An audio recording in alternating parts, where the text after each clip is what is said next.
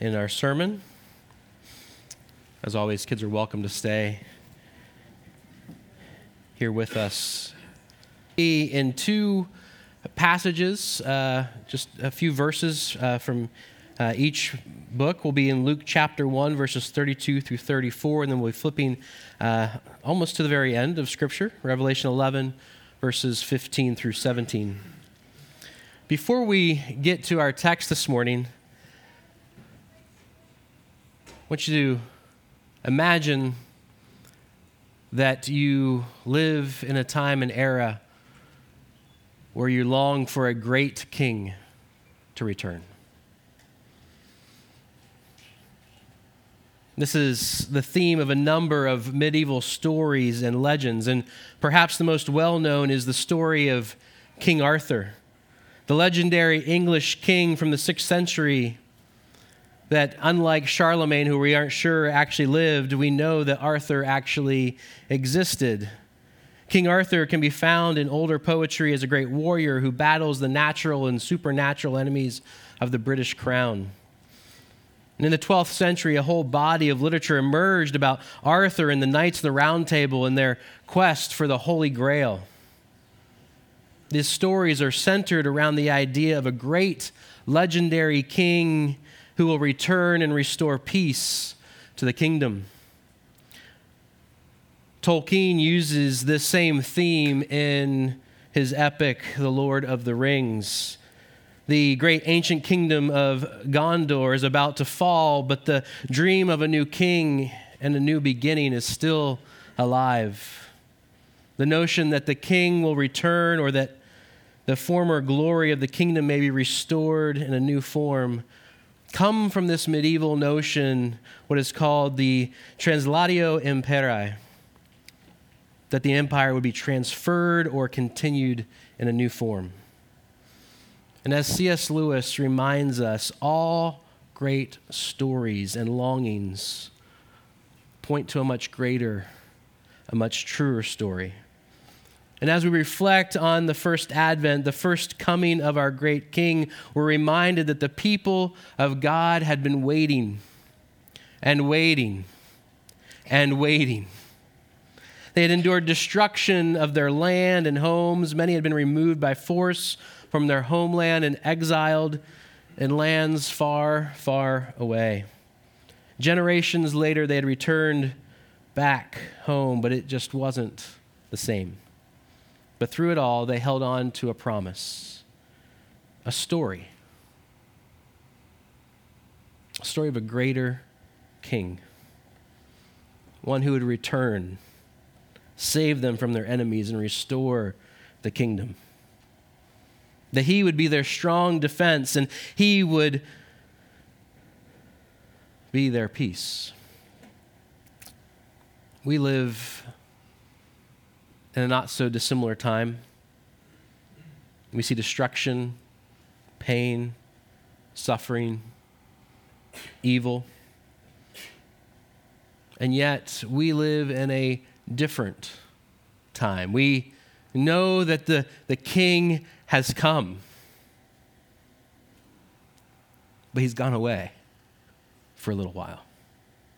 And we wait, tending to the work of the kingdom until he, until he returns to restore peace and joy and love and hope to the kingdom the promise that the people of God held on to through the hundreds of years waiting and longing is similar to the promise we hold today.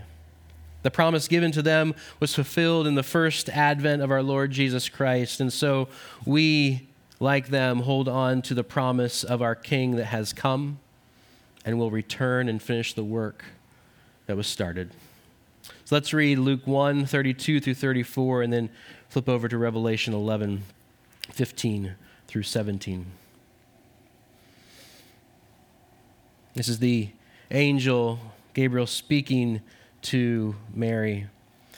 He will be great will be called the Son of the Most High, and the Lord God will give to him the throne of his father David, and he will reign over the house of Jacob forever, and of his kingdom there will be no end. And Mary said to the angel, How will this be, since I am a virgin? And then flipping over to Revelation 11, verses 15 through 17. Then the seventh angel blew his trumpet, and there were loud voices in heaven saying, The kingdom of the world has become the kingdom of our Lord and of his Christ, and he shall reign forever and ever. And the 24 elders who sit on their thrones before God fell on their faces and worshiped God, saying, We give thanks to you, Lord God Almighty, who is and who was, for you have taken your great power and begun to reign. Please pray with me. Heavenly Father, we thank you for your word. We thank you for your word became flesh in Jesus Christ who dwelt among us, who lived, died, and rose again, proclaiming victory over Satan, sin, and death, ascended to the throne of heaven, and sits as king and ruler over all nations, who will once again come to judge the living and the dead, to make all things right. Lord, we pray, Lord, that you'd give us eyes to see and ears to hear, to know this King of glory, to follow him, and to wait with expectant hope of his return. We pray this in Jesus' name. Amen. So today we wrap up our Advent series that was titled Christ as Prophet, Priest, and King. And last week we looked at Hebrews chapter 4, verses 14 through 5, verse 10. And we saw that we need a high priest. We need someone like us from among us to serve as our mediator before God. Someone who can sympathize with our weaknesses, yet, unlike previous priests, without sin. And instead of offering sacrifices on our behalf, he offers himself up on our behalf. And because Jesus is our great high priest, we can draw near to the throne of grace. We saw his credentials as our great high priest, and we saw his work as our great high priest. We've seen Jesus in his humanity, one like us. We've seen how Jesus is a prophet like Moses, yet even greater than Moses. And last week, as I just reminded us, the high priest that we need. But we also need a king. We need a king. And that might be somewhat difficult for us to realize and to understand. We're so used to complaining about and doubting our leaders that it can be difficult for us to comprehend our need for a king. And let's face it, we live in a country that we are so proud that we don't have a king, right? We celebrate year after year that we do not have a king. We shoot fireworks off. We roast hot dogs. We have we celebrate the fact that we are not ruled by a king. The idea of a king is something, as the kids say, is cringeworthy. Do the kids still say? I don't know. In fact, we, we celebrate this. And yet, Scripture repeatedly tells us that we need a king. But not just any king. A king that perfectly leads, perfectly defends, perfectly rules his people.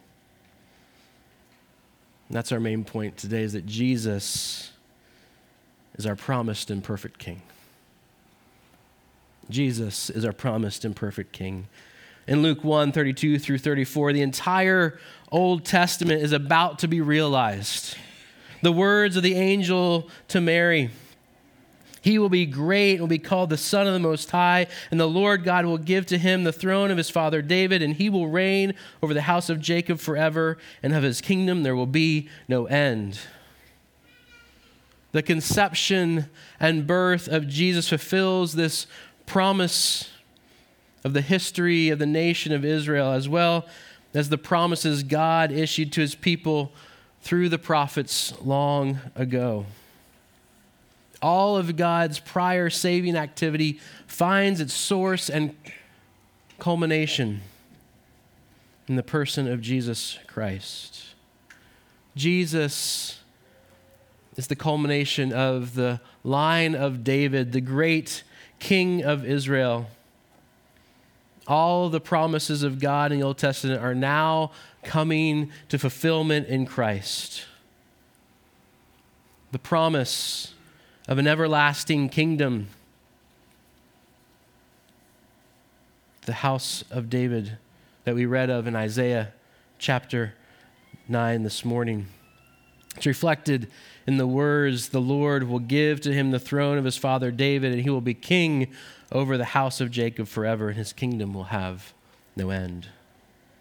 And despite David's sin and sin upon sin upon sin that we saw in our series in the prophet Elijah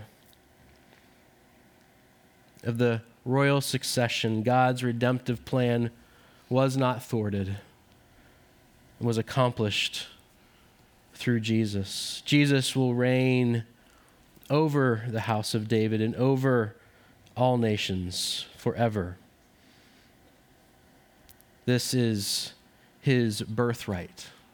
This is the promise of the King to come, the one who has come to us. And it is him. We know it is him because this is the fulfillment of the promise that a virgin will give birth to a son. This is the sign that we were given in the prophet Isaiah that the one who had come to fulfill all those promises would be born, virgin born. He is the one, He is the king, unlike any king that we've ever known or seen or experienced. Jesus is the promised and the perfect king. And we see this, this perfection coming to fruition in Revelation 11, verses 15 through 17. The proclamation of those in heaven, of the voices in heaven, saying, The kingdom of the world has become the kingdom of our Lord and of his Christ, and he shall reign forever and ever. The proclamation and replacement of the kingdom of the world by our Lord and of his Christ. Right? God has always been sovereign and has worked out his plan throughout history, but the rebellion of evil is finally crushed. It is all in the past tense here in John's writing in Revelation. It is all in the past tense that the event is certain. It is as good as having already occurred. And it is no temporary kingdom. It is not something that will come and go. God will reign forever and ever. In chapter in verse 17 they give thanks to the lord god almighty who is and who was. For you have taken your great power and begun to reign. Notice there is no who is to come. Because the time to come is now present. It is in the perfect tense and indicates that god has taken power immediately and permanently he has dethroned evil and has entered into his forever and ever reign. I don't know about you, but I cannot read these verses without hearing the Hallelujah chorus from Handel's Messiah in the background. For he shall reign forever and ever. The kingdom of this world has become the kingdom of our God and of his Christ. Hallelujah, hallelujah forever and ever. What's interesting about the Hallelujah chorus, the, I, had, I had sung the Hallelujah chorus in, in, in, in choirs that I had been a part of. I had, you know, loved that piece of work for years. When Megan and I were living in Washington, D.C., we went to see the Messiah performed at the National Cathedral. And as we're sitting there, I had never really understood the entire work of the Messiah. And I'm sitting there going, okay, when, when, when is this coming? It's like, you know, there's, there's the first part, and then there's an intermission, and then there's a second part. And the second part is where the Hallelujah chorus comes in. There's still a whole third part of Handel's Messiah to come. I don't know about you, but when I hear those words, I think of, oh, this is the end. the end has come. Hallelujah, hallelujah. But as Handel so rightly understood, this is not the end. Right? As John receives this revelation, the king is on the throne and he shall reign forever and ever. It is not something at the end that will then happen. It is now and will happen forever and ever.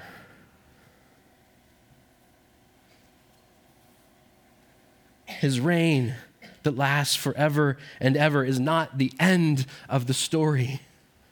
His reign that lasts forever and ever was started and initiated in his ascension to the throne of heaven.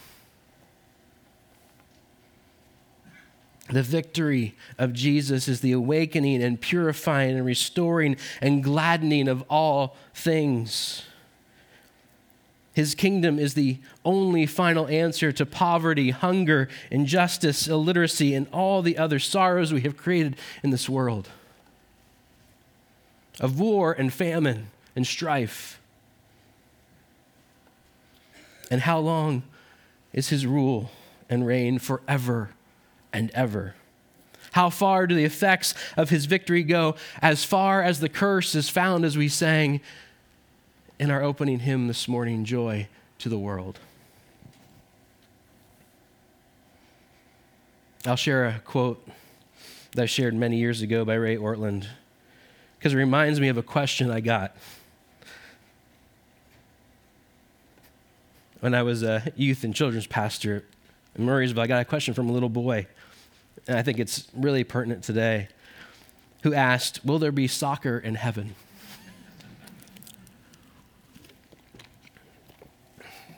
Ortlund says, His grace will add sparkle to World Cup soccer classical guitar, business ventures, monopoly with the kids, everything human to the greater glory of God.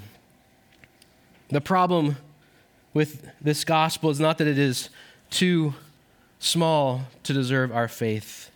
Its beauty and magnitude surpass our faith. But we have a reason to believe this audacious gospel we saw the future glory in the resurrected G- Jesus on that Easter Sunday long ago. That is a knowable event in our past. And his immoral, immortal newness on that day was the future in advance on public display. We have a glorious kingdom that has begun now and will last forever and ever. And the first foretaste of that kingdom is here that we, God's people, are to be actively pursuing the coming of the kingdom. Jesus has come. He has given us his mission while he is away. He is coming, and with him, the fullness of the kingdom will come. Even now, the fullness of his kingdom is only an inch away. Do you realize that? If we, like the servant of Elisha, were given eyes to see the kingdom of our God would be at hand thousands upon thousands upon thousands of angels ready at a moment's notice at the word of the king to come now. go. The fullness of the kingdom is just an inch away. It is so close, you can almost touch it, feel it, taste it. All that stands between the present moment and the promised future is the command of the king.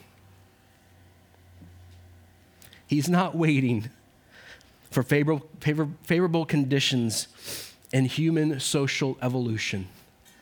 He's not waiting for things to get better and better and better. He is not waiting for any of those things. He is waiting for the fullness of time to come. All he has to do is give the order, and Christ will come to judge the living and the dead, to save and to rule, because he himself is our peace. This picture is beautiful. Unimaginable, really. Is it true? Might seem like some fairy tale, some story. But as I mentioned earlier, C.S. Lewis says all the best stories, all the best fairy tales imagine a world that is unimaginable and yet they all point to this story. They all point to all the bad things coming untrue. This picture is one of no sin, which the full, fullest manifestation of peace is to be seen. We read these words with grateful hearts, for we know that one day we too shall enjoy these blessings in their fullest sense. And we shall enjoy them not only because of the work of Emmanuel, the one who was born of Jesse's root, and who is the won the great battle of Calvary, slew the wicked, that he gave himself as a ransom for sin. If you are in Christ Jesus today, this is your hope and stay. This is your King, and his kingdom is yours. Behold your king, and he shall reign forever and ever. Hallelujah. Hallelujah. Amen. Let's pray. Heavenly Father, we thank you for our King Jesus.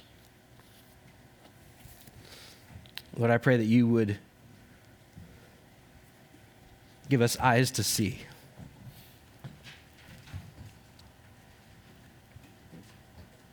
that the coming of your kingdom is but an inch away. Lord, help us to live with expectant hope.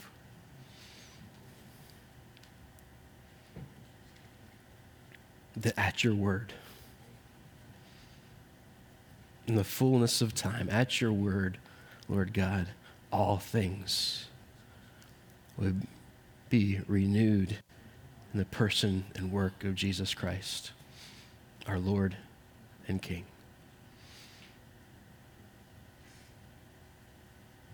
Lord, may the work of our hands, the hope of our spirit, Lord, be informed.